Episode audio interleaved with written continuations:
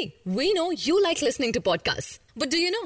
We'd love to listen to you too. Creating your podcast has never been easier. Download the HubHopper Studio app and start your podcast for free. Happy podcasting.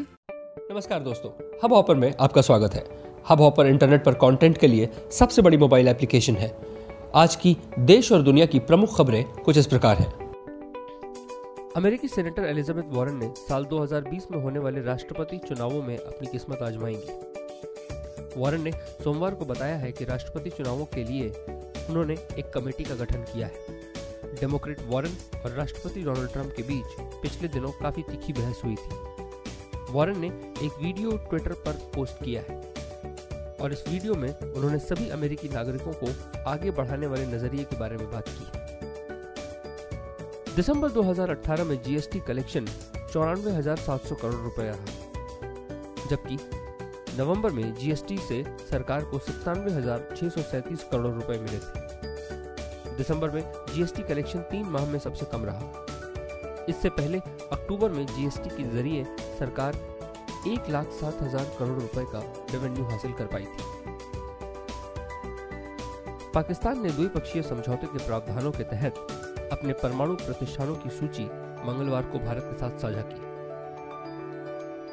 विदेश मंत्रालय ने एक बयान में कहा कि पाकिस्तान और भारत के बीच परमाणु प्रतिष्ठानों पर हमले पर प्रतिबंध संबंधी समझौते के तहत यह सूची साझा की गई है। दोनों देशों के बीच यह समझौता इकतीस दिसंबर उन्नीस सौ अट्ठासी को।